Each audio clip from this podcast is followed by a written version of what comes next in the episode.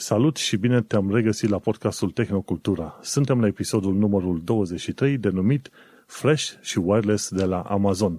Acest episod a fost înregistrat în data de 9 martie 2021, într-o zi de marți. Subiectele principale sunt Project Trinity, iPhone 13, sfaturi de gaming și Amazon Fresh. Gazele tale preferate sunt Vlad Bănică și Manuel Cheța. Salut, Vlad! Salutare!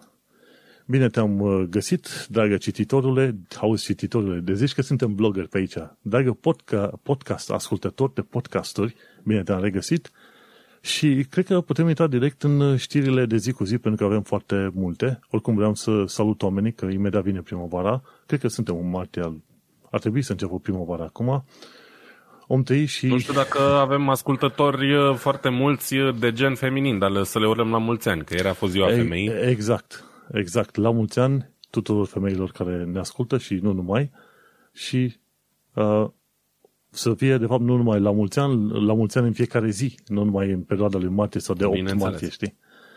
Așa, bun. Hai să trecem la subiectele zilei. În The Guardian avem un subiect foarte interesant. Amazon Fresh a deschis un magazin în Londra unde nu trebuie să plătești la casă. Și prima oară când am citit articolul am crezut că e o chestie de, de bancă, așa ca să zic, chiar, chiar nu plătești. Și de fapt, bineînțeles că plătești. Ce au reușit să facă ăștia în zona de nord-vest a Londrei, Amazon a deschis un magazin. Când intri în magazin, trebuie să prezinți un ID la un scanner, bineînțeles conectat la contul tău de Amazon. Și atunci ce se întâmplă? De fiecare dată când vrei să iei produse, îți iei un coș sau o plasă, pui mâna pe produs, îl iei, îl pui direct în plasa ta. Atât. Și după ce ai pus tu produsele în plasa ta, efectiv, ce se întâmplă? Te duci, ieși afară, nu mai trebuie să dai, trebuie să dai tap out într-un fel, ceva de genul să se știe că ai ieșit și atât. Nu plătești pe nicăieri, nu stai de vorbă cu nimeni, nu trebuie să stai la rând, să-ți faci toate cele, ai băgat produsele în buzunar, în buzunar, pardon, în uh, geantă, în plasă și ai plecat. Mersi de link e uh, Linus Tech Tips la Amazon Go și în SUA se numește Amazon Go. În Londra au da. numit ăștia Amazon Fresh. Nu știam și... dacă văzusei uh, clipul. Uh, poate da. le adăugăm și pe la show notes că e interesant. Uh, Linus acum vreo cât 2 ani, ceva de genul, 3 deja, Uh-huh. A fost la, cred că, primul magazin de genul ăsta pe care l-au deschis în Seattle.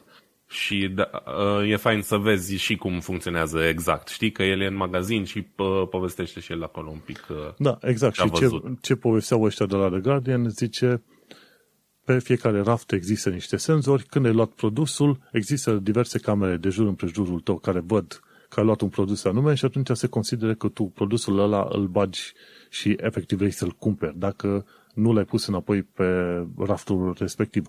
Și eu cred că este un fel de, să zicem, o imagine a unei Cyberpunk 20, 2077 în, ziua, în zilele noastre. Efectiv, te duci la magazin, iei produsul, există un cod prin uh, wireless, transmis foarte bine către uh, întregul sistem acolo, l-ai băgat în plasă și ai putut pleca mai departe. Și Amazon, în funcție de imagine pe care le vede, are machine learning și toate cele activate, știe că tu ai pus, de exemplu, cafeaua X în uh, coșul tău și că la un moment dat și la un moment dat ai plecat cu acea cafea X. Și oamenii sau britanicii care sunt uh, oameni foarte corecți se simțeau uh, foarte stânjeniți de treaba că puneau produsele în plasă și pe aia ieșeau, se duceau mai departe. Și li se părea ciudat, domnule, eu n-am stat undeva să plătesc și mă simt ca și cum aș fi un hoț bineînțeles, în contul tău de Amazon, produsele alea sunt trecute în uh, coș și se, de, se iau bani în mod automat, pentru că majoritatea oamenilor care au cont de Amazon, cel puțin în UK, au și plata de, metoda de plată salvată, un card sau ce vrei tu pe acolo. Și oamenii cum ies din magazin, pac, sunt taxați de Amazon și sunt curios să văd cum o să iasă. De obicei, uh, hai să zicem, în principiu am zice că britanicii sunt uh, destul de tradiționaliști, dar nu în ceea ce privește tehnologia. În UK și mai ales în Londra, contactless payment e la modă. Găsești încă locuri în care poți să plătești bani fizic, dar cât de, cât de des poți plătești cu telefonul, cu smartwatch-ul sau cu cardul pe aici, în UK. Și atunci cumva se emulează. Și mai devreme sau mai târziu se vor uh, învăța oamenii și zicea cineva în uh, articolul de Guardian, zice, trebuie să am grijă să ții minte că sunt în magazinul Amazon Fresh, sunt mă duc la Tesco sau Asda sau alte magazine, să iau produsele și să plec fără să plătesc. și ăla este pericolul. Știi, când, când te înveți cu un sistem mai nou în care nu plătești la o casă de marcat acolo sau ceva și te duci în alt magazin și pui produsele în plasă și ai plecat direct, o să te aresteze aia că te duci să furi. deci va fi un Eu. fel de learning curve, va trebui să înveți puțin. Și, un risc sau pentru unii o scuză pentru când îi prinde. Uh-huh. Domnule, nu știu, că eu cumpăr numai de la Amazon Fresh de două luni, îmi pare rău, am uitat. și așa vezi cum, cum o să fie treaba. Dar uh, îmi place că se întâmplă chestia asta și bineînțeles se întâmplă în Londra. Știi că Londra fiind uh, un uh, loc în care cred că sunt vreo 5-10 universități de top din lume, îți dai seama că în locul ăsta sunt atrași și tot felul de oameni din Big Tech, proiecte și ce vrei tu. Când se întâmplă ceva nou și vor să facă pe UK, sunt șanse destul de mari să-l descoperi făcut și în Londra. Amazon Fresh, acolo unde au zis ei că în Ealing, în Nord-West, e foarte departe, trebuie să merg uh, cel puțin o oră și jumătate cu metrou de unde sunt eu. Tren, metrou și autobuz și ce să iau, e foarte departe. Pentru cei ce nu știu, Londra este mare, are undeva pe la vreo 40 de kilometri în diametru. Imaginează Are asta. ceva special zona aia sau pur și simplu acolo s-a nimerit? În, uh, în zona respectivă e aeroportul Heathrow, nu departe. Am înțeles. Și e de așteptat să fie oameni, să trăiască oameni care au un portofel ceva mai gros, ceva mai bine stăriți, middle class, ceva de genul ăsta, știi? Dar motivul real pentru care, efectiv pentru care au ales acolo, nu știu, ca să zic așa. Și ori aștept ca Amazon Fresh să deschidă magazine mai aproape de mine, mai în centru, ori dacă nu, o să fac o călătorie până acolo să fac și eu un review pe bune de la un magazin cyberpunk, cum este. Oricum, salut ideea, este fain până la urmă să vezi că tehnologia este folosită pentru a îmbunătăți viața oamenilor. Îți dai seama, în momentul de față, dar fiindcă suntem în perioada asta cu COVID-ul, ci că 30% de, din infecțiile cu coronavirus în perioada asta sunt din cauza uh, faptului că oamenii merg la magazin și stau între alți oameni la supermarketuri. 30% din infecții. Și atunci, dacă mm-hmm. poți să reduci timpul petrecut în magazin, cu atât mai bine. Clar. Și, și cam, asta, cam asta am vrut să zic. Eu, ales, eu veste foarte Mai ales bună. la asta la coadă. Da, exact, să nu stai la coadă între oameni pe acolo. Mai ales că sunt și, și în UK, nu atât de mult, dar sunt oameni care stau puțin cam prea aproape de tine. Nu înțeleg ideea să stau mm-hmm. măcar la o mână distanță și atunci te duci și ți iei produsele, le pui în plasă, ai plecat, te-ai dus liniștit în viața ta și gata. Și... Aici, din, din fericire, se respectă distanța asta, s-a respectat cam de când a început și oamenii încă se țin de ea. Adică chiar dacă e cineva care uită să o facă din neatenție, uh, mm-hmm. îi se mhm. atrage atenția de cele mai multe ori. Pe mm-hmm. când în România, deși când am, am fost de două ori deja pe timpul pandemiei, um, deși lumea poartă mască și totul e în regulă din punctul ăsta de vedere, au tendința să se cam înghesuie la coadă, nu prea respectă distanța. Nu mai zic că dacă reproșez cuiva că stă un pic prea aproape, s-ar putea să aibă și un, un răspuns nu neapărat plăcut pentru tine. Uh-huh. Dar, uh, din fericire, aici se respectă încă. Da, așa că Amazon Fresh a nimerit bine. Mă gândesc că ar fi nimerit mai bine dacă era la începutul pandemiei. Atunci au venit și ăștia da. cam târziu acum, dar acum nu, ce se face? Și mai târziu, probabil mai bine. Că, probabil că vine cu destul de multe uh, complicații sistemul ăsta, cine știe ce fel de aprobări au avut nevoie. O să fiu eu iar uh, cel cu teoria conspirației și o să zic că pe cât de bun e sistemul ăsta la prima vedere, deschide așa o nouă conservă de viermi, cum s-ar zice pe limba engleză, uh, mm-hmm. pentru că cât timp ești în magazin ești supravegheat din toate unghiurile, de multitudinea de camere amplasate în toate locurile, ți se observă foarte, foarte bine um, stilul de a cumpăra, nu doar produsele pe care le cumperi, știi? Că e foarte interesant un, un machine learning, un, o, o inteligență artificială ce poate uh, reieși din magazinele astea care observă și cum cumperi, nu doar ce cumperi. Cât zăbovești la raft, uh, de câte ori te uiți la un produs, la o etichetă și așa mai departe, știi? Um, dacă ar fi nu. să eliminăm toate potențialele părți negative, clar, e foarte mișto să te duci să iei lucruri din AF și să ieși fără să stai la coadă.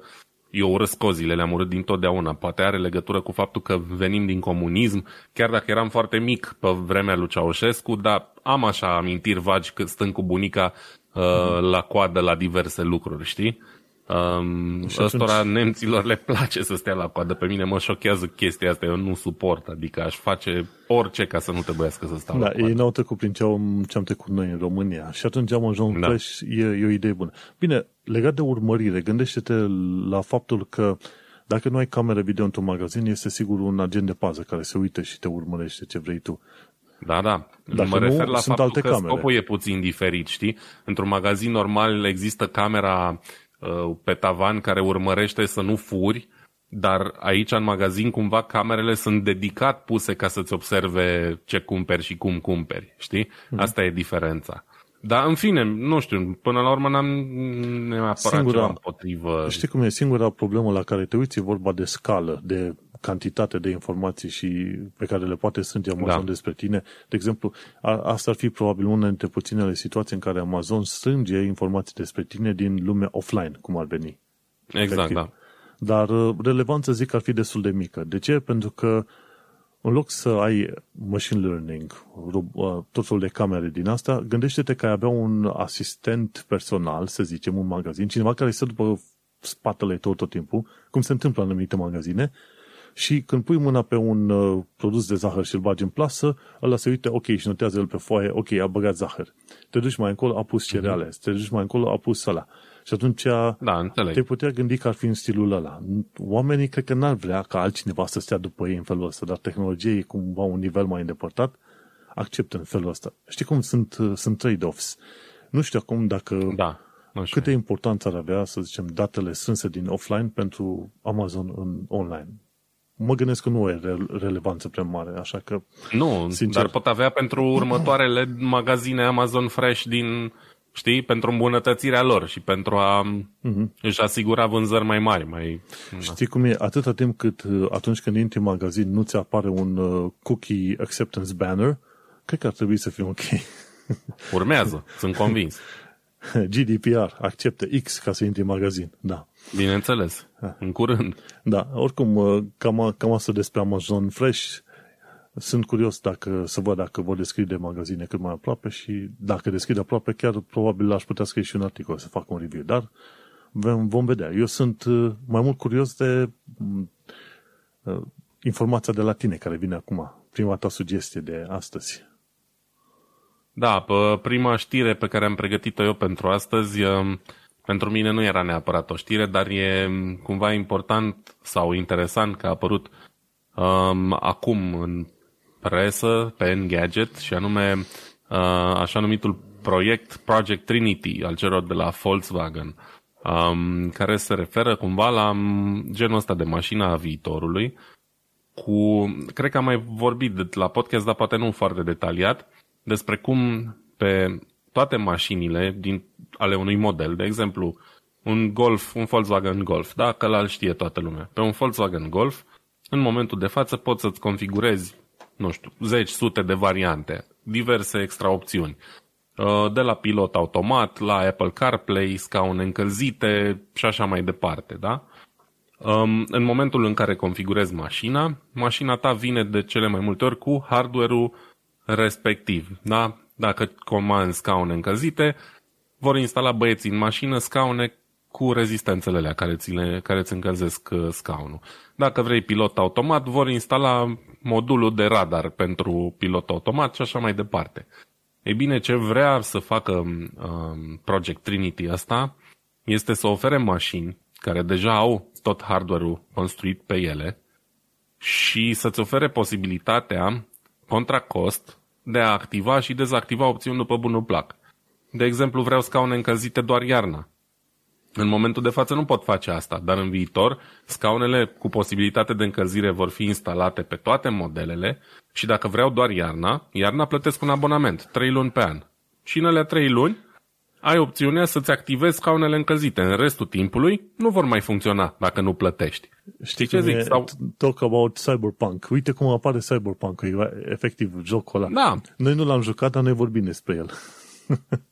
Da, chestii de genul ăsta. Sau vreau, am nevoie de pilot automat doar când plec în concediu la drum lung, nu știu, să fac turul Europei sau ceva. Știi? Că în rest conduc eu normal. Și atunci îl activez pentru o lună de zile. Știi? Și stai, uh, stai așa un pic să te gândești, sau eu am stat un pic să mă gândesc, care sunt avantajele și dezavantajele la chestia asta. În primul rând, eu în, uh, în uh, domeniul meu de muncă și chiar am făcut chestia asta prin 2019 și un pic în 2020, um, am făcut testare pentru fix funcția asta, doar că la Porsche. În principiu, na, sunt parte din același concern, chestiile astea vor trece de la, de la un producător la altul în, interme- în intermediul aceluiași concern, știi? Și noi testam mecanismele de siguranță, efectiv. Nu o să intru în foarte multe detalii, dar fix despre asta era vorba, despre posibilitatea de a avea o mașină completă, cu hardware-ul complet, la care tu să activezi funcțiile doar atunci când îți dorești.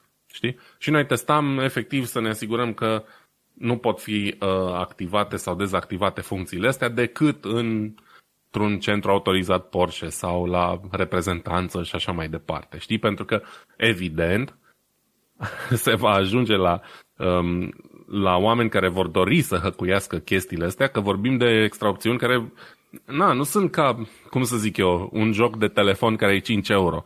Sunt uh, extraopțiuni care vor costa sute, poate mii de euro, știi? Sau abonamente de zeci, sute de euro pe, pe lună sau pe an și așa mai departe. Deci cu siguranță cineva vre, va vrea să le crecuiască și de aia se fac uh, genul ăsta de teste. Și e foarte interesant de văzut ce se va întâmpla. Dacă vor reuși să închidă atât, să blocheze, să cripteze atât de bine mecanismele astea, încât să nu poată fi hăcuite, știi? Te gândești că te duci la Volkswagen și zici, bă, vreau cel mai, nivelul cel mai de bază de echipare, cel mai ieftin, că am eu un băiat, mă duc eu la băiatul meu și îmi activează tot ce vreau. Dă trei clicuri, m-a rezolvat, îi dau lui 500 de lei, știi? Efectiv, o mașină cu DRM. Da, ceva de genul, ceva de genul. Și stăteam și mă gândeam, bă, ok, toate bune și frumoase, într-un fel, E o idee interesantă chestia asta. Știi că nici eu n-am nevoie în august de scaune încălzite sau în iulie. Uh, n-am nevoie zi de zi de pilot automat, poate, știi? Le, să le pot activa atunci doar când am nevoie. Dar pe de altă parte, reversul medaliei e la că noi vom plăti, vom cumpăra mașini cu prețul inclus al întregului echipament hardware de pe mașină. Știi? Deci noi vom cumpăra, vom da banii pe o mașină cu hardware pe care noi poate îl folosim foarte rar, vom plăti hardware-ul ăla, dar pe lângă asta va trebui să plătim un abonament de fiecare dată când vrem să uh, activăm funcțiile. Că nu vor, evident, nu vor vinde ei mașinile alea în pierdere, știi? Sau nu cu mai puțin decât îi va costa să le producă. Știi cum este? Nu știu dacă asta ar fi problema că cumperi tot hardware, că la un moment dat, uite, ai centrala, tu nu folosești centrala 24 cu 24 să încălzești, să ai apă pentru dus sau ceva. La fel, tu nu folosești 424 din 24, deci partea de hardware, ok, are sens să ai tot acolo. Problema mea este în felul următor. Ce se întâmplă dacă ăștia de la Volkswagen fac uh, contract cu Ubisoft ca să verifice dacă ești online, pentru că mai apoi s-ar putea să ai probleme. Știi ce face Ubisoft când nu ești conectat online și joci un joc? Îți blochează jocul. Da, te scoate din joc. Și atunci ce se întâmplă? Dacă nu ai legătură online cu Ubisoft în mașina ta, ce faci? Îți dezactivează mașina în timp ce ești pe autostradă? E, nu chiar, că în mers nu poate să facă chestiile astea, știi? Există niște limitări. Dar mie nu mi-ar conveni nici să dau banii pe tot hardware-ul de care n-am nevoie. Adică dacă știu, de exemplu, că, nu știu, o funcție pe care n-aș folosi eu niciodată, nu-mi trece acum nimic prin cap. În fine, probabil că sunt, știi? O chestie pe care n-aș lua-o niciodată în mod normal. N-aș vrea neapărat să plătesc uh, pe hardware-ul ăla, știi? Sau dacă îmi iau o funcție, aș vrea mai degrabă să o am activă tot timpul și să o accesez eu când am chef decât să trebuiască să plătesc un abonament extra pentru ea.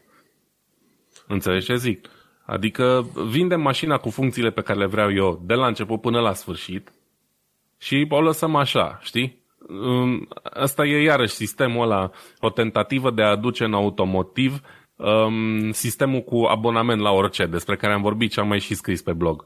O să trăim în lumea în care o să ni se ducă salariul în ziua de salariu instant, trei sferturi din el pe abonamente la toate mizerile de care avem și de care nu avem nevoie, știi? Um, da, nu știu. Sunt așa împărțit, nu prea, nu prea sunt împăcat cu ideea asta. Dar vedem ce se va întâmpla. Oricum, um, următoarele generații de Porsche vor oferi asta, inclusiv uh, Taycan, care e acum pe piață, nu știu dacă încă s-a implementat, dar nici secret nu e că urmează să, să ofere ceva de genul. Și sunt curios cum, uh, cum va fi primită chestia. Păi, mă gândesc că atunci când este vorba de activarea abonamentelor, o să poți folosi ceva în genul unui YubiKey. Securizat toate cele. Uite cum sunt ăștia angajații de la Google. Ca să se conecteze la workstation-urile lor, au un YubiKey, introduc și parola, dar trebuie să aibă și USB-ul ăla fizic cu parolă de criptare și tot ce vrei tu pe el. Și atunci, probabil, în genul ăsta, ca să-ți activeze, trebuie să ai neapărat YubiKey, te duci la dealer și atunci ți activează după ce ai plătit. Și pe ăla, întotdeauna te să bagi în mașină când pornești mașina și mergi mai departe. Mă gândesc că așa ar funcționa. Să zicem, nu vreau să intru în detalii, că nu știu câte am voie să zic. E, mm-hmm. Sunt, evident, chei de securitate și așa mai departe. Mecanismul exact nu, e, nu ne e cunoscut nici nouă, dar e clar că se folosesc niște criptări pe foarte mulți biți și rămâne de văzut cât de bine va, va funcționa. E complicat sistemul și e destul de bine pus la punct. Dar cum oamenii l-au făcut, tot oamenii sunt, uh, sunt și aia care or să reușească să spargă. Și ca o anecdotă, um, mi-a povestit un coleg despre o tentativă din asta, cred că am mai povestit de aici, nu mai știu. Când um, cei din, de la o reprezentanță Porsche din China au primit uh, o vizită de la un client Porsche, cum că, vezi, doamne, nu-i mai merge nu știu ce la mașină, îi dă o eroare. Și când au uh, testat-o, oamenii și-au dat seama că de fapt a fost uh, o tentativă de hacking pe mașina aia uh-huh. și de aia fuseseră dezactivate niște funcții, știi? Deci omul a luat-o sau compania pentru care lucra o luase fix cu scopul de a o desface, de a o descoase, de a-i descoperi tainele, cum ar veni. Da. Și au reușit să o bulească de a ajuns cu ea înapoi la reprezentanță. Da, asta e, e posibil acum. Ideea e că, pe de o parte, vreau să văd și eu ce se întâmplă când ai mașină pe abonamente, pe de altă parte, sunt ca tine urăsc ideea de abonamente. Vreau să am un produs, să-l folosesc și să merg pe mai departe cu el. Că, uite, de curând am vrut să iau Acrobat Reader, pentru că am nevoie să fac niște semnături în fișiere PDF, să fac editări, toate cele. Sunt niște soluții, să zicem, open source gratuite, dar am preferat Adobe. Ok, dacă vrei uh, Adobe Acrobat PDF Editor, trebuie să plătești abonament. și acum trebuie să ții minte când să închid abonamentul la lunar, pentru că nu o să mai am nevoie de el după o lună de zile, știi?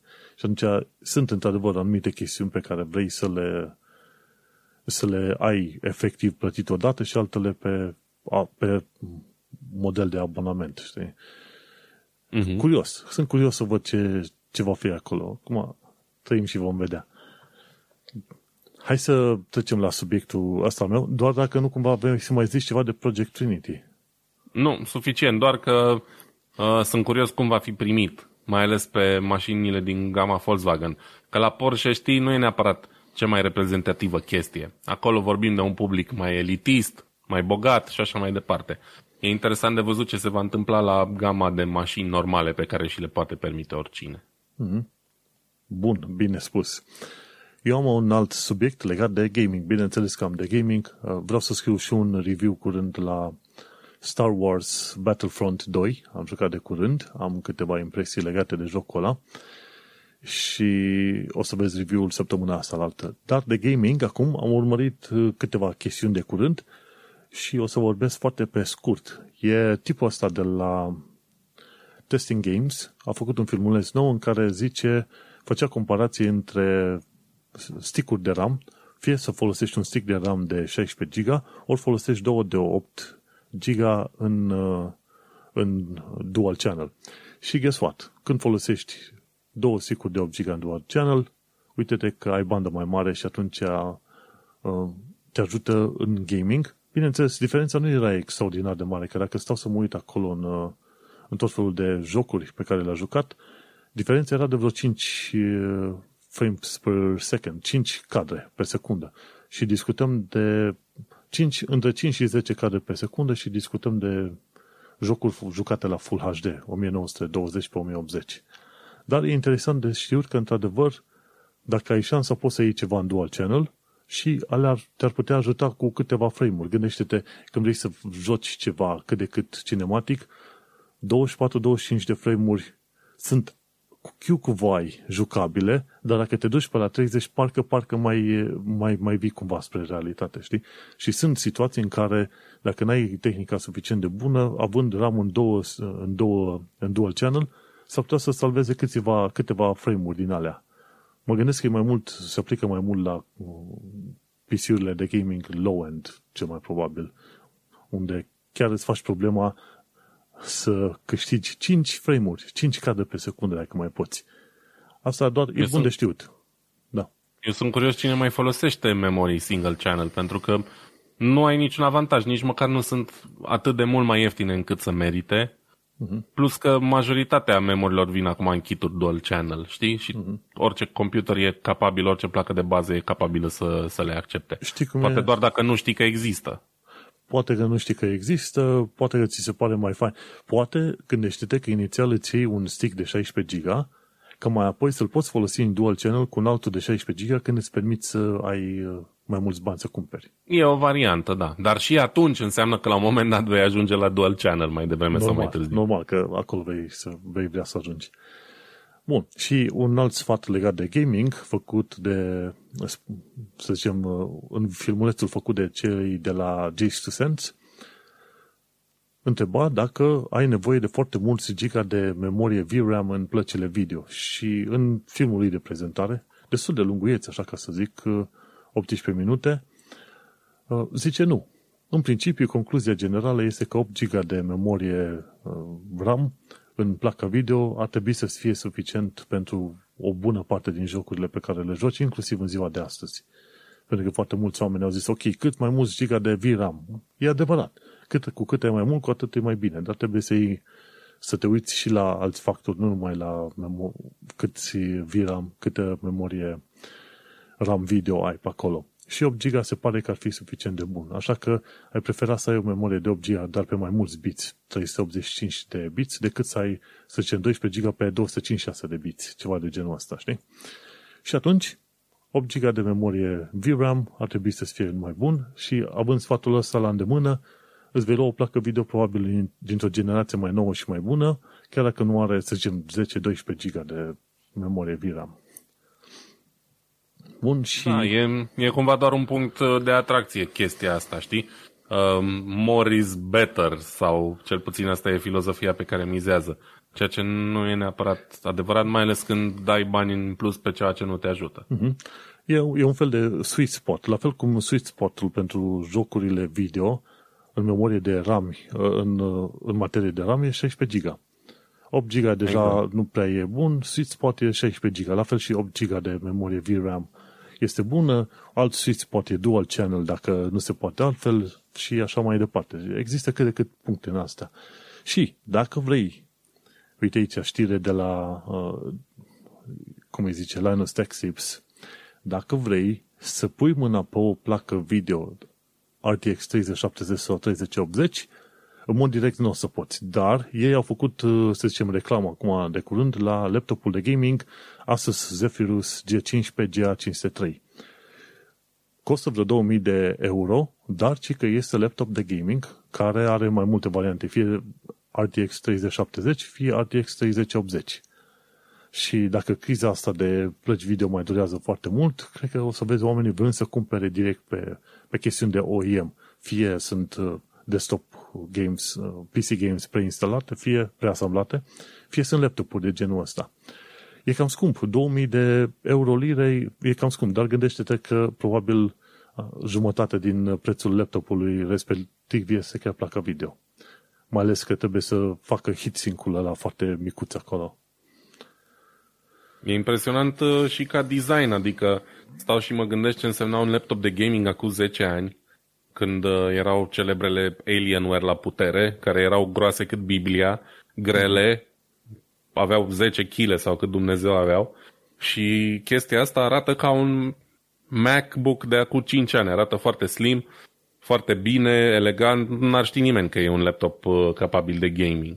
Și deși nu sunt neapărat un, nu știu, adept al uh, faptului că un computer sau un laptop trebuie să arate într-un fel, uh, îmi place când văd că arată atât de subtil, știi? De fapt asta e fain, că nu e flashy, nu arată ca uh, laptopul tipic de gaming cu foarte multe RGB, uh, gros uh, și așa mai departe. Arată efectiv ca un oricare laptop normal, ceea ce e de apreciat că au reușit să înghesuie atâta performanță în carcasa aia. Da, au zis, s-au, s-au plâns puțin de leg acasă în principiu în filmuleț, dar uh, ideea e că nu au făcut testele efective, nu ne-au prezentat ei sunt și foarte, Ei sunt și foarte, pă, cum să zic eu, tipicari. Mie îmi place ca, din punct de vedere al unui om care ar da banii pe un, ar avea 2000 de euro de dat pe un laptop de gaming. Da. Bine, eu mai degrabă m-aș uita la ideea care îmi placă video RTX acolo, nu neapărat că e laptop de gaming, știi? Da, mă rog, dacă ai nevoie așa, de așa ceva. Mm. Da. Dar uite că există și cine vrea și are banii, de ce nu, mai degrabă să se ducă pe computere preasamblate sau pe laptopuri, decât să aștepte probabil până la anul să pui mâna pe o placă video efectiv. De fiecare dată când apare ceva, un stock nou pe orice fel de site, dispare instant. și chestia asta Vezi? o să mai doreze mult și bine. În 2020 ziceam, abia aștept să vină 2021 să-mi iau o placă video. Târziu. Acum în 2021 deja ne gândim la 2022, când probabil o să iasă deja următoarea generație. Ce să-i faci? Și tot ce, tot ce putem face noi, oamenii simpli și amărâți, e să ne uităm cum trec generațiile pe lângă noi.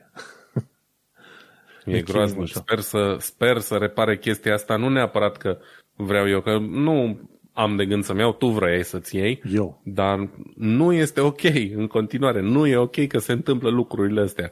Um, chiar astăzi am văzut așa pe fugă o, o știre de la The Verge în care zicea că au băgat PlayStation 5 la, nu știu, la Best Buy sau ceva și în momentul în care am deschis eu știrea deja era cu update already gone. Deci Aha. iară s-a întâmplat, a venit un stoc și s-a dat instant tot, știi? Da, nu știu cum.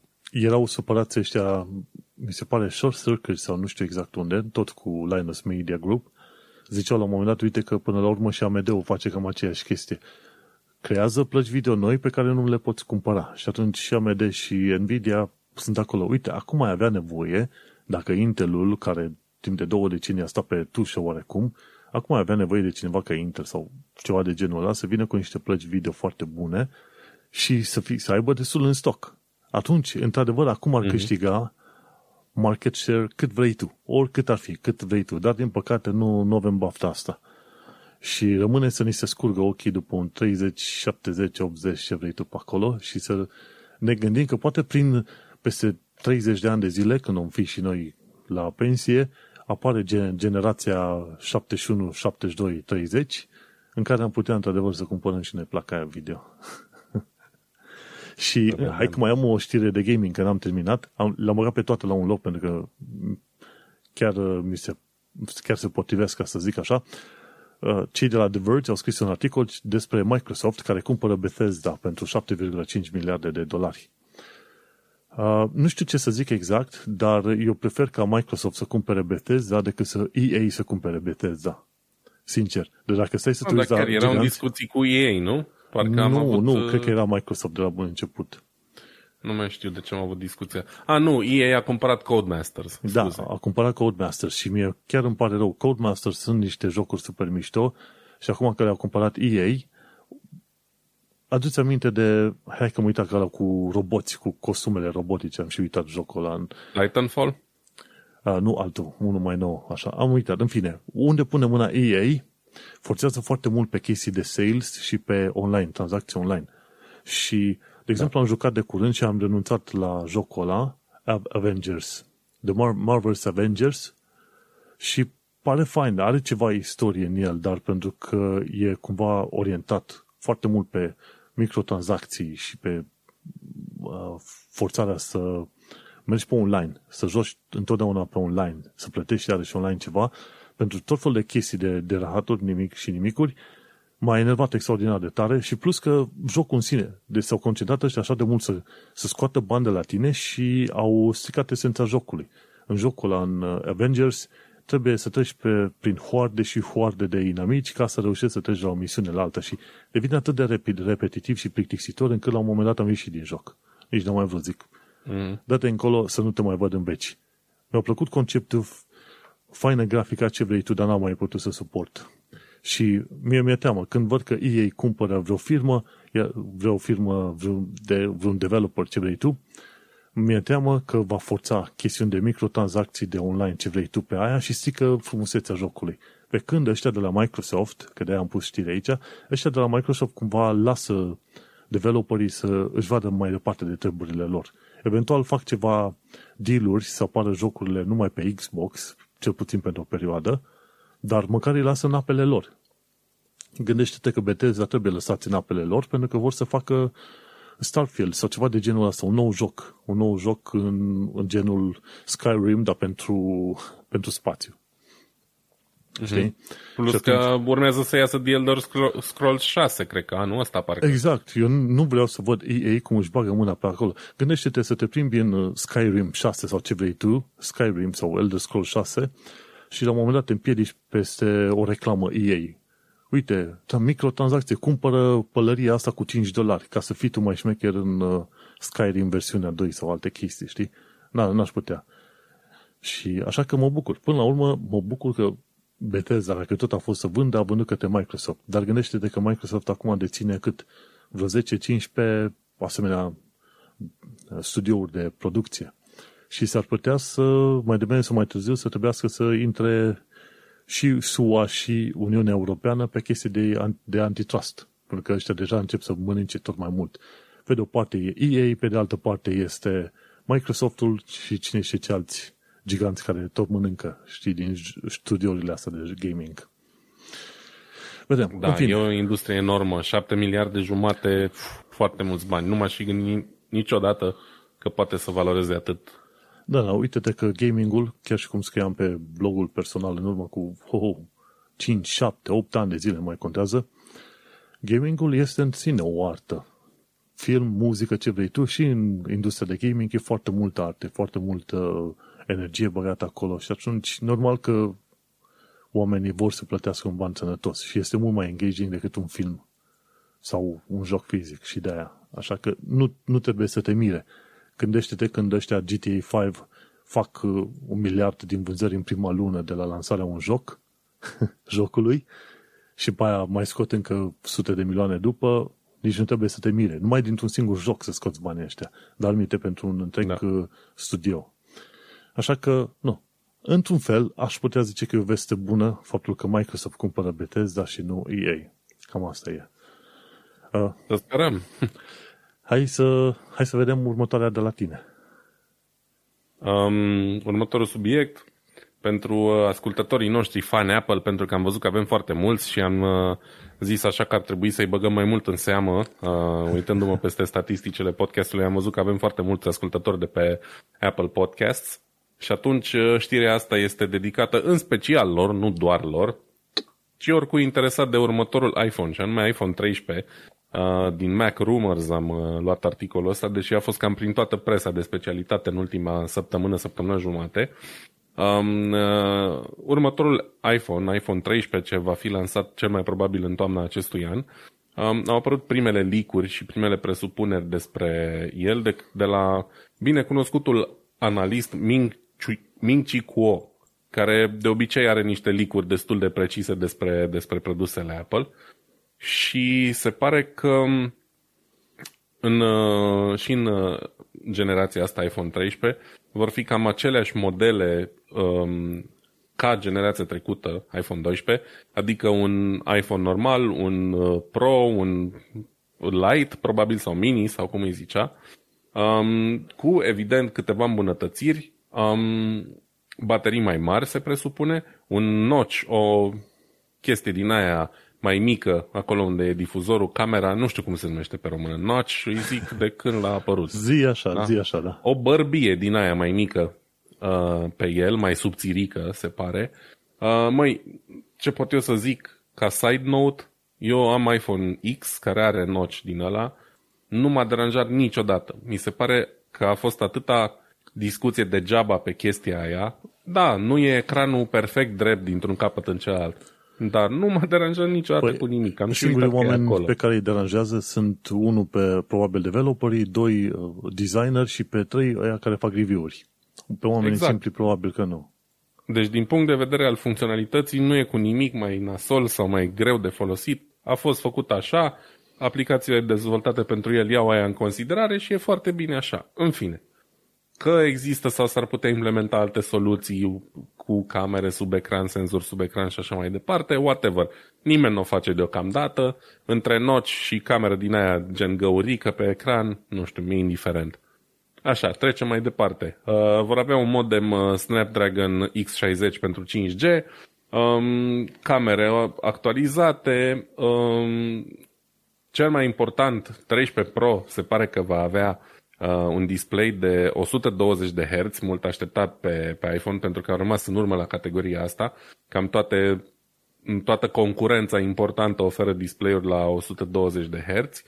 Um, dar ce se va întâmpla, ce va rămâne în continuare așa o relicvă deja, este vorba despre conectorul uh, telefonului care va rămâne conector Lightning, N-au de gând oamenii ăștia să treacă o dată pe, pe USB-C, frate, ne chinuie cu Lightning-ul ăla care are deja 10 ani sau cât Dumnezeu, nu chiar, dar se apropie de 10 ani. Foarte ok mufa, formatul ei, ca funcționalitate, ca rezistență în timp și așa mai departe. Dar nu, nu mai face față cerințelor actuale de viteză și așa mai departe. USB-C e un format mult superior. Și, na, vedem ce se, ce se va întâmpla. Ideea e că se mai zvonea așa că nu vor să renunțe sau nu vor să schimbe pe USB-C pentru că ar pregăti telefoane complet fără mufă. Și atunci să facă redesign-ul telefoanelor la USB-C pentru un an sau două de telefoane cu USB-C nu prea ar merita.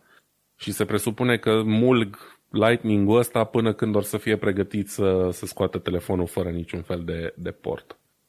Vedem. Pentru mine un telefon fără porturi e un mare handicap din multe puncte de vedere, dar vedem ce se va întâmpla. Eu sunt mai nihilist așa, eu momentan nu cred în, uh, în încărcare wireless în orice circunstanțe. Uh, cred că e foarte limitant. De exemplu, mă duc la muncă, dacă vreau să-mi încarc telefonul, e mult mai simplu să găsesc un cablu de încărcare decât un charger wireless. Nu mai zic că în mașină, dacă am uh, activat Apple CarPlay wireless și încărcare wireless deodată, telefonul se supraîncălzește și devine inutilizabil și așa mai departe. Dar, în fine, vorbim de un an, doi, trei în viitor, poate lucrurile or să se mai schimbe. Ideea e că așteptați-vă tot la conector Lightning, ceva performanțe îmbunătățite, camere mai bune. Uh, cel mai spectaculos lucru va fi probabil display-ul ăsta de 120 de Hz pentru cine își va permite modelul Pro, care probabil o să se apropie iar de 1500 de euro. Și ce să zic, eu mi-aș lua un mini. Mie îmi place formatul ăla de 4,7 inch, nu, nu văd de ce, de ce mi-aș lua ceva mai mare. Vedem cu ce apar. Poate, poate mă conving. Oricum, mie îmi pare că și iPhone-ul merge pe calea Intel în ultima perioadă.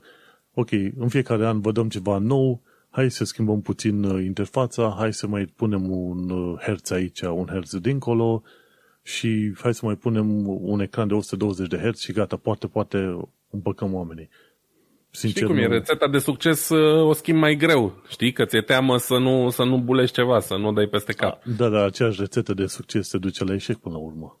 Dacă tot tragi de aia și nu te pregătești de altele, știi? Și atunci, plus că au pregătit ce? iPhone 13 are 4-5 modele diferite.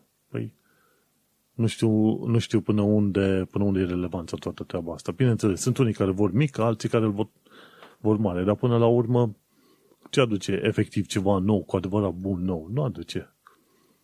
E greu să mai, e greu să mai inovezi cu adevărat în domeniul ăsta, dacă e să fim sinceri, că nici concurența nu mai aduce mari îmbunătățiri. Um, performanțele procesorilor deja sunt suficient de bune încât să nu prea mai simți de la un an la altul diferențele. Um, camerele, iarăși, e o categorie aparte de oameni care insistă foarte mult pe diferențele astea minuscule între camera de la un telefon și de la altul Uh, eu când am de gând să fac poze cu adevărat bune, tot la aparatul meu mirrorless mă întorc. Nu că cele pe care le face iPhone-ul n-ar fi bune. Sunt foarte bune, dar na, există și acolo chestii la care, compromisuri, ca să zic așa. Iar ca, nu știu, ca performanțe, ia, da, bătaia acum se duce pe chestia asta cu display-urile de mare refresh rate, pentru că cumva acolo se mai poate vedea cu adevărat ceva, știi? Și la propriu și la figurat, în da. materie de tehnologie. Gândește-te cât de ușor poți să discerni un ecran de 80, poate chiar 100 de Hz față de unul de 120. Nu poți. A, deloc, clar, nu, nu se pune problema. Mă refer de evoluția de la 60 la 90 sau 120, știi? Da. Despre aia vorbesc mai mult. Că e 90 sau că e 120, să fim serioși. 99,9% din conținut este la maxim 60 de frame-uri pe secundă. Că vorbim de video, de jocuri, de orice. Da? Și cine Dumnezeu se joacă pe telefon și are nevoie de 120 de Hz, nu știu. Sau poate sunt eu prea bătrân. E și asta o posibilitate. Nu, nu să prea Cum zic ăștia în engleză, marketing gimmicks, până la urmă. Absolut. Ei, în continuare își găsesc uh, fanii, dar mai devreme sau mai târziu uh, va deveni așa ca un fel de istorie, uh, să zicem, mult prea des folosită. Și tocmai pentru că istoria mult prea des folosită, vreau să trec la ceva mai nou, în Independent ce am citit de curând, ci că din data de 1 martie 2021, legea Right to Repair în UK și Uniunea Europeană a intrat în vigoare și cere ca aparatele să fie reparabile timp de 10 ani. Asta e o veste foarte bună. Bine, deocamdată se aplică doar la frigidere, mașini de spălat, TV, te- televizoare și uscătoare de păr. Totuși e bun. Și ci că sunt grupuri din asta ONG-uri care trag și pentru aparatele mici, gen telefoane și laptopuri, să aibă și ele în sistemul Right to Repair. Acum, gândește-te câte telefoane sunt, să zicem, lipite cu lipici, lipici din ala care nu mai poate să, nu-ți mai permite să reasamblezi telefonul dacă l-ai deschis odată. Sau aproape toate, la toate, cel puținele scumpe, aproape toate. Și atunci Right to Repair deocamdată se aplică pentru frigidere, mașini de spălat, TV, uscătoare de păr, dar uh, nu știu când se vor aplica și pentru alte mai mici. Eu, eu acolo eram curios. Când am văzut prima oară știrea, zic, ok, telefoanele pot fi uh, schimbate și pot să-mi țin și eu pixelul 4, poate 10 ani de zile, dar se pare că nu, nu se aplică la telefoane și laptopuri. Nu încă. Și culmea că alea sunt uh, lucrurile pe care le schimbăm cel mai des, că un frigider exact. sau o mașină de spălat te mai ține 5 ani, poate chiar 10, știi? Dacă ești norocos, un televizor la fel. Da, telefonul schimb cam la 2 ani, 3, tocmai din, de cele mai multe ori din motive de performanța bateriei, de exemplu. Adică de mm-hmm. cele mai multe ori aia ar trebui să fie piesa, măcar aia ar trebui să o pot schimba cu ușurință, mm-hmm. știi? În Culmea e că toate telefoanele astea sunt făcute cu mufele alea minuscule, le vezi dacă te uiți la Jerry Rig Everything pe canal, de exemplu, care le demontează bucată cu bucată, fiecare piesă din aia poate fi scoasă și schimbată, de fapt. Mm-hmm. Ce e foarte greu de făcut e să faci rost de piesele uh, de, de schimb unul la mână și doi la mână să lipești telefonul ăla la loc, ca înainte. Mm-hmm. Uh, și în cazul ăsta, cu Right to Repair, zicea la un moment dat că, ok, trebuie uh, producătorul să pună la dispoziție piese de schimbat și diagrame, schițe, ca să ajute la, la Categoric. reparare. Bineînțeles, într-o serie de situații, reparația se poate face doar în, uh, din asta, nu dealer, ci la birouri din asta de reparație efective. Nu o să faci, nu o să poți tu repara tu acasă TV-ul. Deși în principiu, de ce nu? Ar trebui să-ți permită până la urmă dacă ai și diagrame și totul. Urmăresc un canal, cred că știi de tipul ăla, care vrea să implementeze right to repair pentru laptopuri și alte chestii în SUA. Am și uitat numele. Louis Rossman, da. Așa, Louis Rossman. Și zice, este foarte greu să implementeze o asemenea lege acolo, dar dacă în UE se implementează pentru telefoane și laptopuri, SUA mai devreme sau mai târziu va vrea să facă precum face UE-ul. Deci e un, e un lucru bun. Suntem da, oarecum el... pe drumul cel bun, numai că au implementat Right to Repair pentru frigidere pe care tu oricum le ții 10 ani de zile. Așa da, că nu e... prea se strică mai devreme alea. Din fericire. Din fericire. Nu gândește-te, știi ce, ce trebuie să faci? Ții un frigider care își face update-urile prin wireless și la un moment dat uh, un uh, software update pe nu știu ce, un firmware, un firmware update merge prost și îți strică tot frigider. Buf, game over. Right to repair. Trebuie să vină tehnicianul cu mufa și pe să recodeze ele, frigiderul. E trist să, ar fi, va fi trist să vremea în care trebuie să chemi un uh, uh suport IT să-ți repornească frigiderul la casă. da, clar, dar e trist și faptul că trebuie să dăm legi pentru ca producătorii să ne permită luxul, că deja a devenit un lux, de a beneficia cu adevărat de produsele pe care le cumpărăm, inclusiv dreptul de a le repara. Mm-hmm. Asta este foarte trist. Luis e un mare avocat uh, al chestiei ăsteia uh, cu dreptul la reparații pentru că businessul său și al familiei sale se uh, învârte fix în jurul reparațiilor de chestii de calculatoare, mai ales culmea Apple, care sunt unii din cei mai mari hater din punctul ăsta de vedere. Mm-hmm. Um, eu sunt pasionat așa un pic de tehnologia audio a anilor 70-80, um, cu liniile audio de la toate companiile japoneze, făcute în Japonia, migăloase, făcute de mână și așa mai departe. Și toate sculele alea veneau odată cu manualul tău de utilizator pe care îl primeai în momentul în care cumpărai scula respectivă și aproape toate aveau și manualul de service pe care puteai să-l cumperi separat, îl avea orice de, din ăsta magazin de reparații care se respectă, evident în Occident, că în România nu se punea problema de așa ceva, știi? Și lucrurile alea se găsesc în continuare pe internet, unele se găsesc de cumpărat în format fizic și au ajuns să aibă valoare destul de mare pentru pasionați și așa mai departe. Acum, Dumnezeu cu mila, nici măcar nu, nu vor ca să mai avem posibilitatea să le reparăm, ceea ce e tristuț. Uh, eu sunt anti procedeul ăsta și sper ca legea asta cu right to repair să fie luată în serios și să se perpetueze și la tehnologia mai, mai de zi cu zi, la telefoane mobile și așa mai departe. Și laptopuri, da. Până când vor veni zilele alea mai fericite, povestește-ne de următoarea asta. Ai sfaturi de la tine. Um, da, următorul subiect um, pe care l-am pregătit este un subiect din The Verge, am mai vorbit acum un episod, chiar că chiar episodul trecut un pic despre chestia asta cu managementul parolelor și uite că între timp a apărut și articolul ăsta de la The Verge, faptul că cei de la LastPass își schimbă regulile și încep să um, își ceară bani ca să poți folosi cu adevărat aplicația, practic o vei mai putea folosi gratis doar pe un singur device, fie că alegi un PC sau un telefon um, a făcut așa ca oamenii să fie din ce în ce mai interesați de alternative. Și e întotdeauna bine să vezi ce mai e acolo înainte să începi să dai banii pe un produs doar pentru că cumva îți forțează mâna, știi? Că practic LastPass asta face, zice, bă, ok, am, am adunat o bază suficient de mare de utilizatori gratis în ultimii ani de zile, cred că e timpul să începem să le cerem bani. Că doar nu o să ne părăsească, nu? e, uite, poate totuși n-ar fi o idee rea și în sensul ăsta, cei de la The Verge au făcut un uh, mic articol aici uh, despre care ar fi cele mai bune uh, aplicații de genul ăsta, de stocat parole. Nu e un top în adevăratul sens al cuvântului, ci este efectiv părerea lor despre care sunt cele mai bune. Și pe primul loc a ieșit Bitwarden, care întâmplător este și soluția pe care am ales-o eu acum vreo lună de zile în momentul în care am zis, bă, ok, LastPass facem mișcarea asta, eu nu vreau să dau bani pe LastPass, vreau să văd ce, se, ce pot folosi în continuare gratuit. Și Bitwarden e un fel de LastPass open source, poate nu la fel de bine polișat ca interfață și așa mai departe, dar care funcționează cam la fel.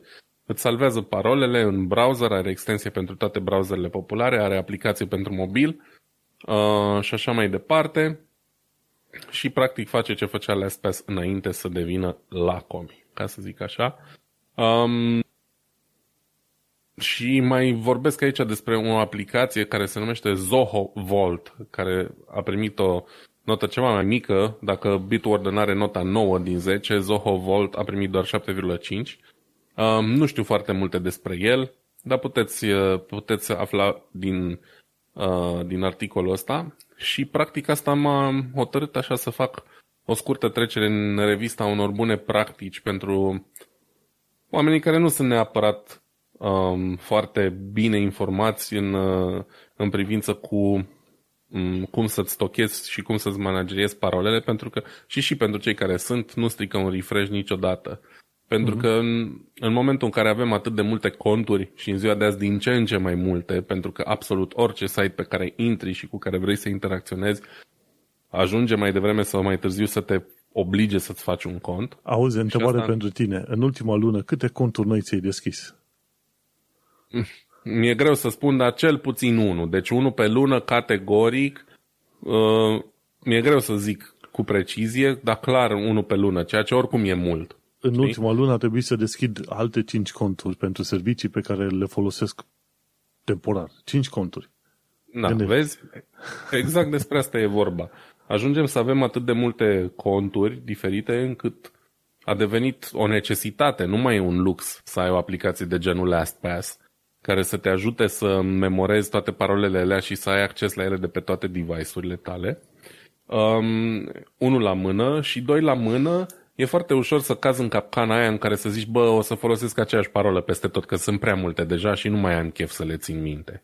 Am fost și eu acolo, între timp m-am deșteptat și mi-am uh, dezvoltat propriul algoritm și fix despre asta um, e vorba aici. Chiar dacă par sfaturi banale, o să le reiterez. Evident, cea mai importantă chestie, nu folosi aceeași parolă la mai multe conturi, pentru că atacurile astea de genul ăsta, brute force, whatever, mai devreme sau mai târziu îți află parola aia și după aia vei avea toate conturile vulnerabile. Uh, chiar de curând a fost um, un atac de genul ăsta și acum când intru în, uh, în managerul ăsta de parole de pe Google Chrome mi arată o listă enormă de site-uri pe care nu prea le mai folosesc, unde încă am o parolă veche care între timp a fost hackuită și apare pe lista de parole pe care hackerii o încearcă în momentul în care um, spar conturi, știi? Și ce e cel mai amuzant e că parola e inventată de mine. Adică nu e... N-am folosit un cuvânt sau un nume sau data nașterii. E efectiv o chestie pe care am inventat-o eu, care nu mai e safe, știi? Um, de asta, cel mai important, nu folosi aceeași parolă la mai multe conturi. Încearcă să-ți creezi o parolă separată pentru fiecare cont pe care îl ai. Oricât de rar îl folosești sau de neimportant ar părea. Clar, prioritizează chestiile de banking, chestiile unde ai date personale, alea trebuie să aibă cele mai bune parole. Atâta timp cât le poți memora, acolo trebuie să ai cele mai puternice parole. Și cea mai simplă metodă e să-ți dezvolți un algoritm, da? prin care să-ți creezi parole similare, dar nu aceeași, clar, la fiecare site. De exemplu, poți să numeri câte litere are website-ul pe care îl accesezi și să bagi numărul ăla undeva în combinația de litere și cuvinte pe care o folosești. Bagă simboluri cât mai multe și așa mai departe. Parola trebuie să fie cât mai lungă. Majoritatea site-urilor, acum 5, 6, 7 ani, ziceau minim 6. Între timp a devenit minim 8. Recomandarea mea e să n-ai niciodată mai puțin de 12. O parolă, chiar dacă e mai simplă, ca și conținut, litere, cifre și așa mai departe, e cu atât mai greu de spart cu cât e mai lungă, efectiv, ca număr mm-hmm. de caractere, de simboluri. Deci, oricât de enervant ar fi să o bagi de 10 ori pe zi, dacă nu uh, poți folosi un uh, manager de parole pentru ea, este foarte important să ai o parolă cât mai lungă. Um, da. Apoi iarăși. Și cum e, în da. engleză ăștia au no password, ci mai, mai nou au început să folosească termenul de passphrase adică o propoziție, exact. și zici ceva. Ana 7 are 41 mere 52 dimineața 71 semne exclamării sau treburi de asta. Și atunci îți, exact. îți formezi un fel de frază, efectiv o propoziție, scrisă într-un anumit mod în care e știută teoretic numai de tine. Exact. Și îți faci algoritmul ăsta pe care îl poți aplica repetat la fiecare site dar să fie un algoritm, nu aceeași propoziție. Iarăși, e foarte important să nu fie la fel peste tot. Um, dar, cum a zis și Manu, important e să fie lungă, să combine cifre, litere, simboluri, litere mari și litere mici, pe cât posibil. Dacă scrii o frază, cum a zis Manu, poți categoric să bagi litere mari, litere mici, cifre, semne de exclamare, de întrebare și așa mai departe. Uh, niciodată nu folosi chestii ușor de găsit pe internet, de informații despre tine, data nașterii, numele mamei și așa mai departe. Ele sunt primele chestii, alea sunt... Eu dacă vreau să sparg parola lui Manu, primul lucru pe care îl fac îl întreb uh, când e născut. Uh, al doilea îl întreb uh, care e animalul lui preferat și așa mai departe. Și dacă Manu nu știe să se protejeze de genul ăsta de atacuri, o să aibă parola formată din informațiile astea peste tot. E greșit, nu fă chestia asta, suntem din ce în ce mai vulnerabili pentru că pe măsură ce timpul trece și atacurile astea se înmulțesc la număr. Um, apoi, iarăși, o chestie de avut în vedere. Asta e sfatul meu personal. Nu te baza pe niciun fel de aplicație de generat parole automat, oricât de bune ar părea ele la prima vedere. Cel mai bun exemplu e Apple. Um, pe iPhone îți sugerează când îți faci un cont nou să bagi o parolă din aia imposibilă, cu litere mari, litere mici, foarte lungă, simboluri și așa mai departe, pe care nu o vei ține niciodată minte. E greșit să folosești așa ceva. Nu, nu e bine să te lași în baza tehnologiei sau unei aplicații pentru a-ți genera parole. E important ca tu să poți intra în contul ăla orice s-ar întâmpla. Dacă mâine rămâi fără telefon și ai nevoie să accesezi contul ăla de urgență, trebuie să o poți face și fără telefon. De aia e important să-ți creezi tu parolele, nu să te bazezi pe un generator din ăsta random, pentru că o să devii blocat în mediul respectiv, o să devii sclavul Apple sau sclavul uh, LastPass sau sclavul cui vrei tu și nu o să ai tu efectiv controlul asupra contului tău, pentru că nu o să știi informația aia. Gândește-te la o situație din asta nasoală în care îți fură cineva telefonul și zice trebuie să-mi dai nu știu câți bani ca să ți-l dau înapoi și tu vrei să, nu știu, uh, îți accesezi o informație urgentă pentru că mâine ai de uh, prezenta ceva la muncă și risc să fii dat afară și mai știu eu ce. Dacă parola aia e doar în telefonul respectiv, ai încurcat-o. Parolele da. trebuie să fie la tine în memorie. Știi cum, uh, știi cum ar putea intra în probleme destul de mari? Poți să ai o parolă foarte bine gândită și lungă, un passphrase din asta, dar trebuie să ai grijă și pe ce site-uri circuli. Pentru că dacă Absolut. anumite site-uri nu își salvează informația sub formă de hash, practic să fie codată, parola ta să fie codată, să nu fie în text direct, dacă site-urile alea nu folosesc bune practici de stocare a parolelor în baza lor de date, ăla ești. Poți să ai cea mai bună parolă. Deci trebuie Clar. să vezi și cu, cu cine lucrezi, ca să zic așa. Clar, și din păcate s-a întâmplat și la case mai mari, adică licuri din astea de parole s-au întâmplat la site-uri de la care nu te-ai aștepta. Dar uh, asta e o vulnerabilitate care nu prea mai ține de noi, de utilizatori, știi? Noi trebuie să facem cumva tot ce stă în puterea noastră uh, legat de lucrurile la care noi deținem controlul. Și mhm. atunci uh, ne putem proteja noi cât putem de bine. Dacă site-ul nu are interesul nostru cel mai bun, ci pe al lor, și anume să folosească soluții ieftine, nu bune de stocat parole, nasol. Și e greu să afli, bă, ce site folosește ce tehnologie, știi? Că au fost licuite în, în clear text, am impresia și la Facebook acum vreo 2 sau 3 ani. Și cine s-ar fi așteptat că Facebook stochează parole așa? Sau, știi, oricare companie din asta mega uriașă. Te aștepta că dorește să fie cât mai puțin vulnerabilă la genul ăsta de atacuri. Na, se pare că nu. Dar clar, uh, asta ține de site dacă, nu știu, mai ales iarăși când vine vorba de informații personale, informații de banking, să vă asigurați un pic că oamenii salvează informațiile voastre cum trebuie. Nu în text, nu chestii ușor de, de hackuit și așa mai departe.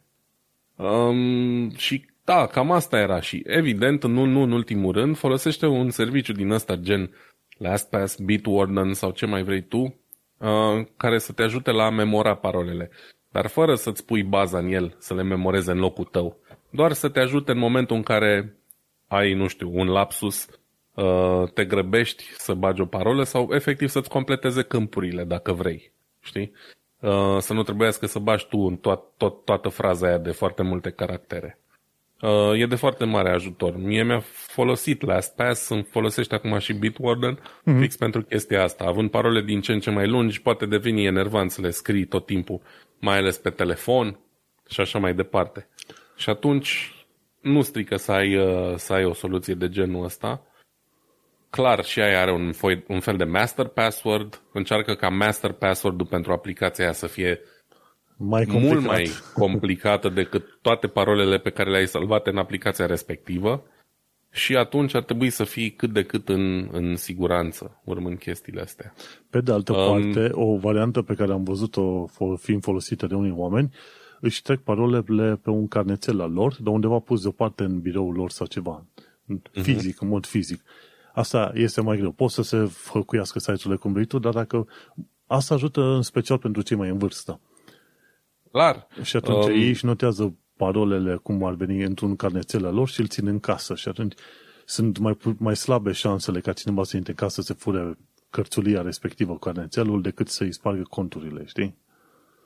Absolut. Dar vorbim aici de chestii uzuale pe care le, vor, le folosești de zi cu zi, mai degrabă decât lucruri la care uh, nu știu, le ai într-un carnet și le poți accesa doar când ai acces la carnetul respectiv, știi? Mm-hmm. Evident, dacă nu ești foarte înclinat către tehnologie și către aplicații de genul ăsta, creionul și hârtia sunt sfinte. Întotdeauna au fost, vor fi, clar.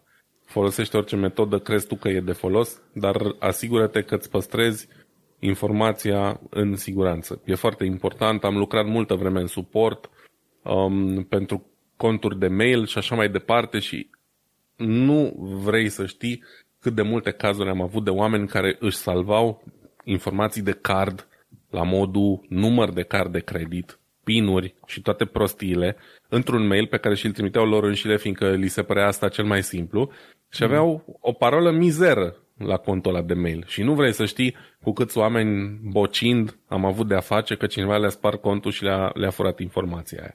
Nu faceți chestiile astea niciodată. Hmm. Um, în ziua de azi stăm totuși destul de bine. Uh, există multi-factor authentication, nu doar two-factor deja în uh, majoritatea punctelor cheie pe la conturi bancare și așa mai departe. Dar nu poți fi niciodată prea, prea sigur de chestiile Da, astea. oricum, știi? Pe lângă parolă, contează foarte mult uh, multifactor authentication. În foarte multe conturi am mai activată. Și... și eu. Chiar dacă mă enervează la culme, dar o am activată pentru că am pățit să, să mă salveze de mai multe ori, nu doar o dată, chestia aia. Mm-hmm. Da, și în, în cum se zice, ce în securitate e vorba aia, că îți păsezi securitatea prin următoarele chestii ceva ce ai, ceva ce știi, ceva ce ești. Știi, ceva de genul ăsta. Ceea, ceva ce ești mm-hmm. cu o mhm. amprentă, de exemplu. Ceea ce știi este o parolă. Ceea ce ai este un uh, timekeeping token, de exemplu. De la pe timp, cum e la bancă, știi? Ăla, ăla funcționează, da. la, îți dă numere noi la fiecare secundă sau ceva de genul ăsta, știi? Și atunci, de dacă ai two-factor authentication, deja te-ai salvat cu vreo 90% din probleme. Și aia contează extraordinar de mult. Dar cam, cam asta, asta e foarte, foarte bune sfaturile, mersi fine. Parole lungi, frumoase, unice pentru fiecare website și nu uita să folosești și uh, two-factor authentication sau multi-factor authentication, cum vrei tu pe acolo. Hai să Dar foarte important, chestii pe care le poți ține minte. Insist pe chestia asta pentru că tocmai mi-am adus aminte, scuze că te întrerup rapid. Mai zic, se vorbește acum că Bitcoin-ul și criptomonedele sunt din ce în ce mai populare, se vorbește de din ce în ce mai mult de oameni care și-au încuiat milioane de Bitcoin în conturi pentru că au folosit parole pe care nu le mai știu. De aia e important ca tu, la un moment dat, să poți să-ți aduci aminte ce fel de parole ai pus acolo. Să nu spui că nu ești te baza tu... niciodată pe altcineva să nu spui sau că ești dintre aia care are... tehnologie. Auzi, să nu, spui... nu, doamne ferește, eu sunt sărac, n-am treabă cu Bitcoin, cu astea, dar am auzit atât de des povestea asta în ultima este. vreme încât e clar. Păi urmăresc și eu This Week in Google, This Week in Tech al lui Leo Laport și el spune că are, avea la un moment dat 5 sau 10 Bitcoin și nu știe parola. Și putea, că, putea no, vinde Bitcoin aia să facă câteva sute de mii de dolari în momentul de față, știi? Ups! un, un mare ups. Păi nu-ți mai bine eu că n-am niciunul? Da, măcar, măcar nu, nu mă doare capul. Nu te stresezi. știi cum e, dacă nu participi la loto, știi că nu câștigi și asta e viața. Bineînțeles. Da. Hai să mergem la știrile pe scurt, pentru că nu mai avem timp. Am ales aici vreo câteva chestiuni de la Explaining Computers pe YouTube. Nu uita, Explaining Computers, într-un singur cuvânt, este un site super mișto la care ar trebui să se înscrie toți oamenii care sunt fani calculatoare, să zicem, sisteme de operare, programe și așa mai departe. Omul ăsta explică foarte bine o mulțime de lucruri. Dacă nu te-ai abonat, să te abonezi și tu. O să-ți placă ce, ce face omul. Și omul a făcut un filmuleț da. de curând, Explaining Digital Sunt, Video. Cred că am da. abonat deja. Mm-hmm.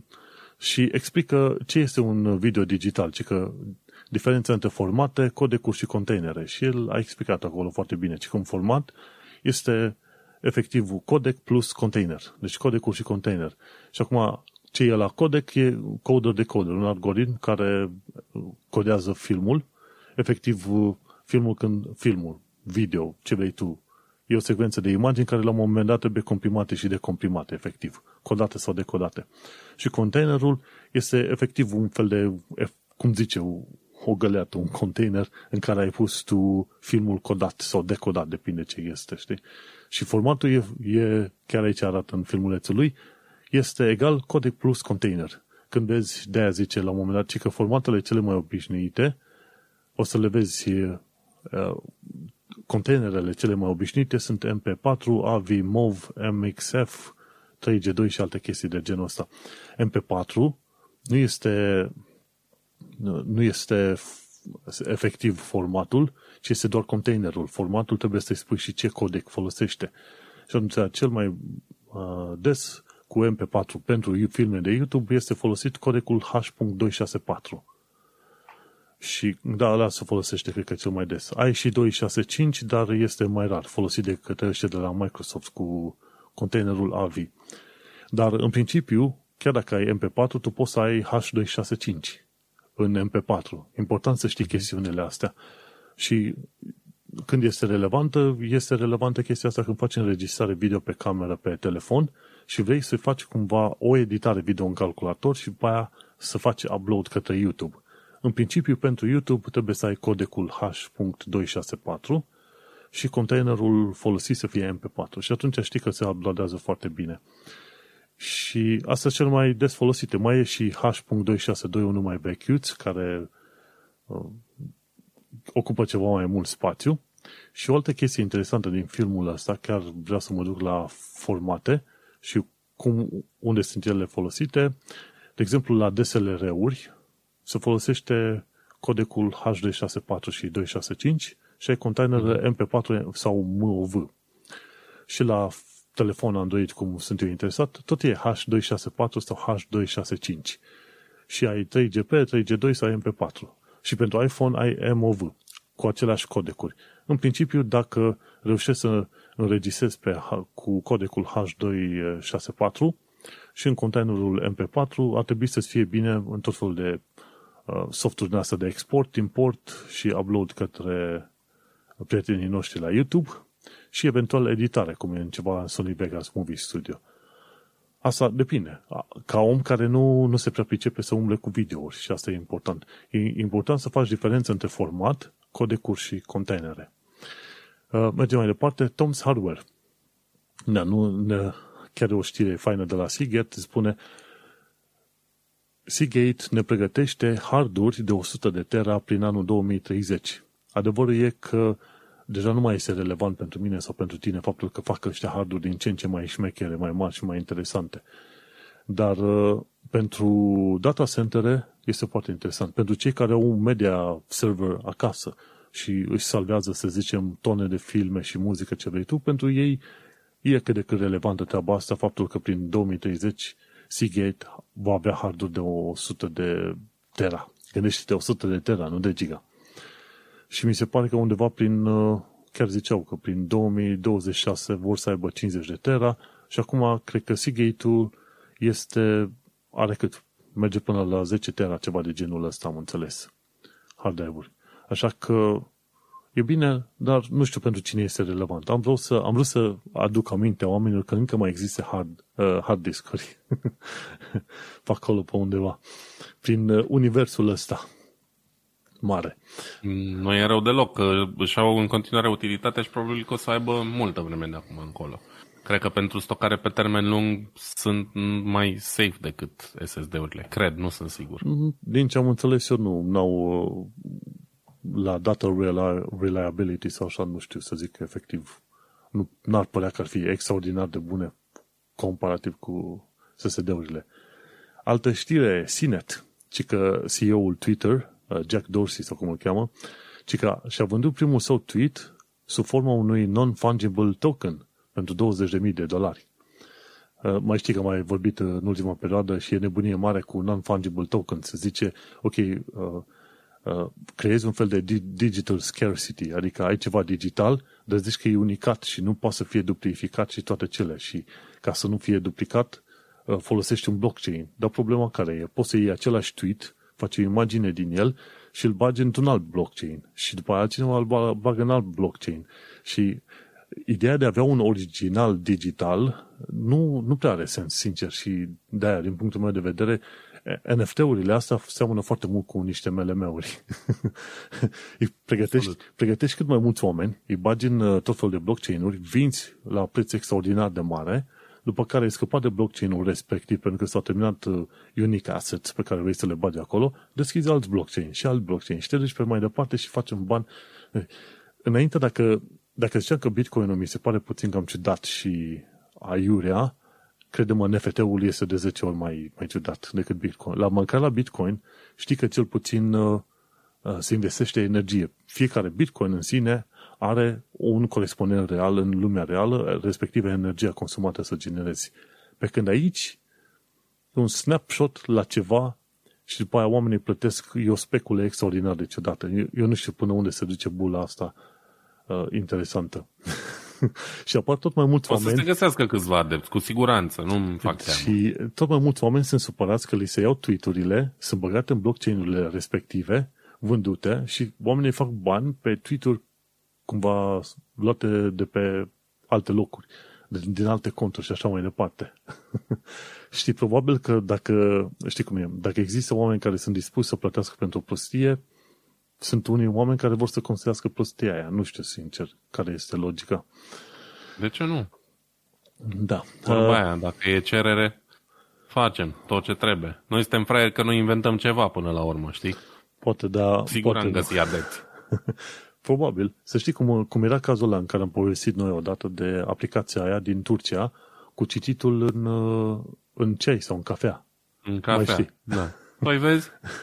vezi? Noi de ce nu deci, facem o NFT-urile deci, semănă... de semințe ceva. Orice, vezi? Deci, probabil că suntem, uh, suntem în uh, meseria nepotrivită.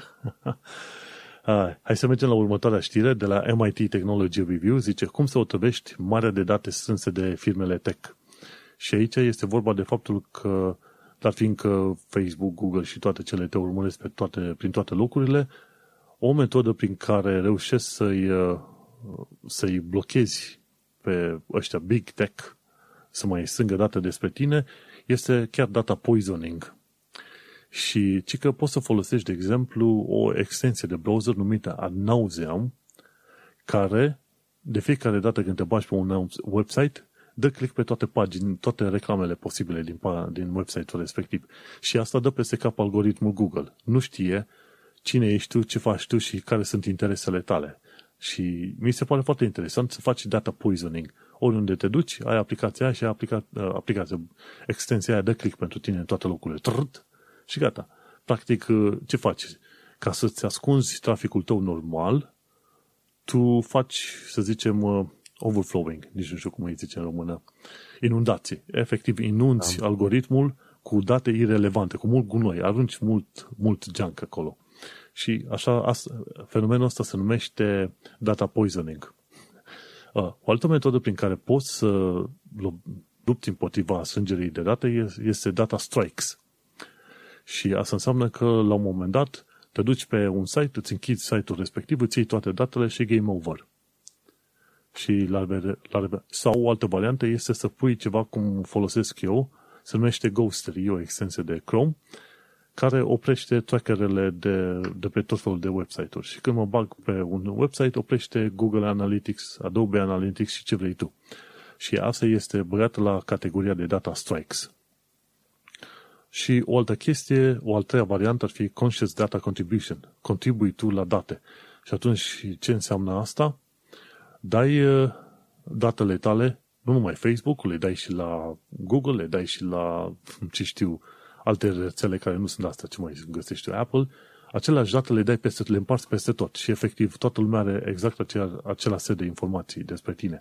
Și articolul ăsta mi-a plăcut foarte mult de la MIT Technology Review, discută într-un mod, să zicem, destul de matur despre protecția datelor și ce înseamnă datele astea pentru noi. Deci, poți să faci data strikes, data poisoning sau data contribution. Și în modul ăsta poți să te protejezi cumva în lumea asta online.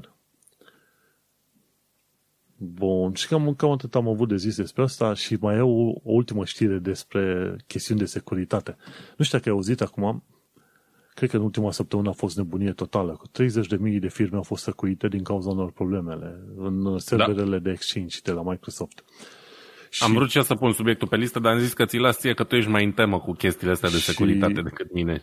Și efectiv este vorba de serverele pe care este instalat Exchange în firmele oamenilor. Nu este vorba de conturile online de la Microsoft. Nu, nu da. Office 365 nu este afectat, uh, Outlook Online nu este afectat, ci efectiv serverele respective. Și Microsoft de curând uh, a generat patch-uri și pentru variantele de Exchange mai vechi, pentru care, în mod normal, nu ar face patch-uri de securitate. Dar uite, de că 30.000 de firme au fost săcuite. Dovadă că poate nu este tocmai o idee bună să ții on-prem, cum se spune, tot felul de, de utilitare, tool și ce vrei tu. Cumva este o idee bună să mergi pe cloud.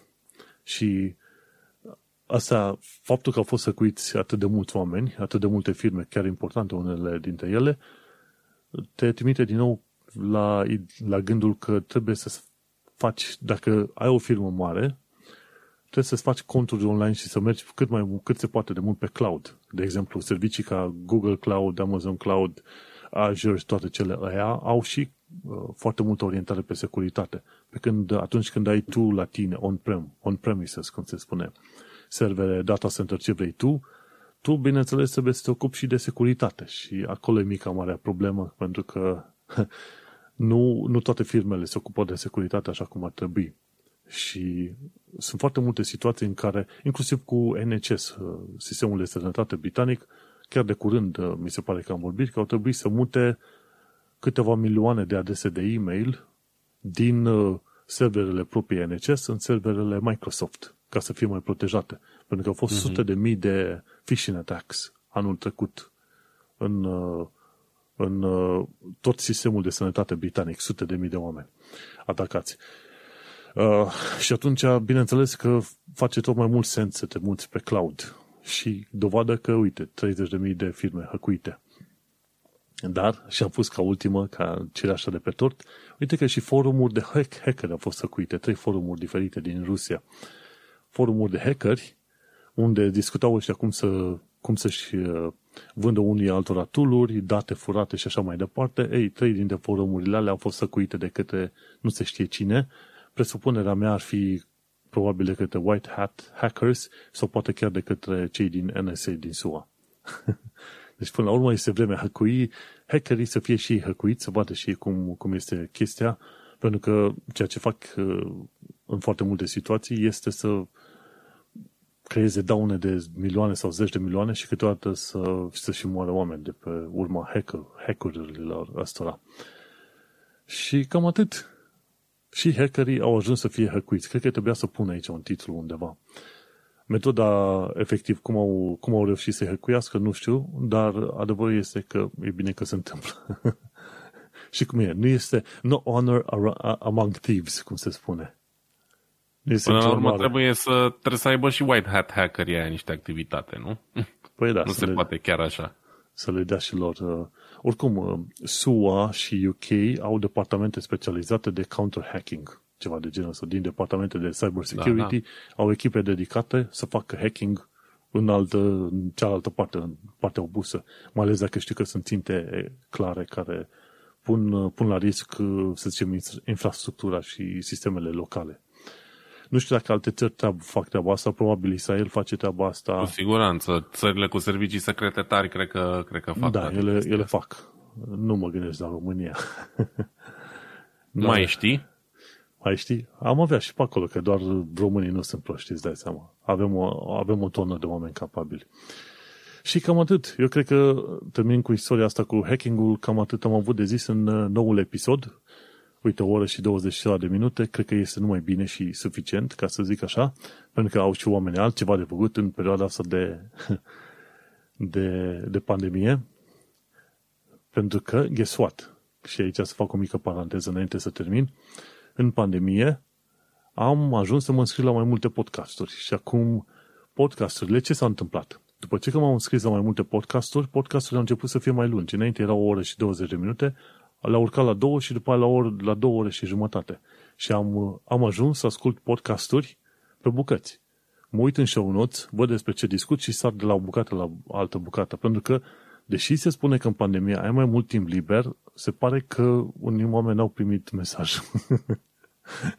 N-ai chiar așa de mult timp liber. În fine, cam asta e.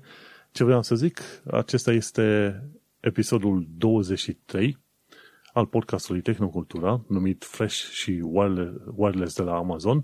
Îți mulțumim că ne-ai ascultat și acum să facem puțin shameless self-promotion cu Vlad. Um, nu am nimic de promovat. Um, în continuare vă sfătuiesc să vă căutați o cauză în care credeți și să donați niște bani unor oameni care au nevoie sau niște haine sau un calculator sau orice. Uh, faceți fapte bune, nu vă gândiți doar la a obține încă 100 de lei sau 200 de lei pe laptopul ăla pe care îl țin dulap de 10 ani.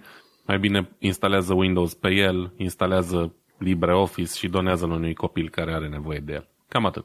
Cool. Iar eu intră pe manuelcheța.com să asculti podcastul Un român în Londra sau să vezi dacă am mai scris ceva nou în ultima perioadă. Și în continuare nu uita să urmărești tehnocultura.com mai punem review-uri, opinii și ce ne interesează pe noi să mai povestim pe, pe lumea asta interesantă din uh, domeniul ăsta al tehnologiei. Îți mulțumim că ne-ai ascultat. Acesta a fost podcastul Tehnocultura. Te salutăm. Pa, pa! Salut!